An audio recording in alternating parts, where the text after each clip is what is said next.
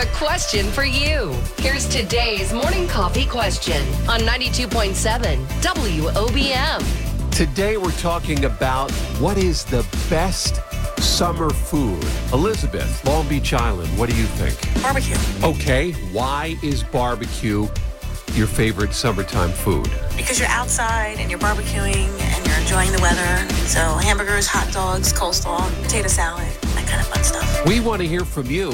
What is your favorite? If you had to pick one type of food, what's your favorite summer food?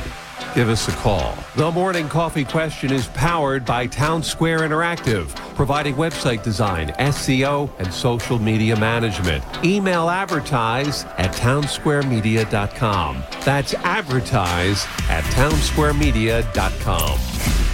Love hearing from you. Call us in the studio at 732 237 9626.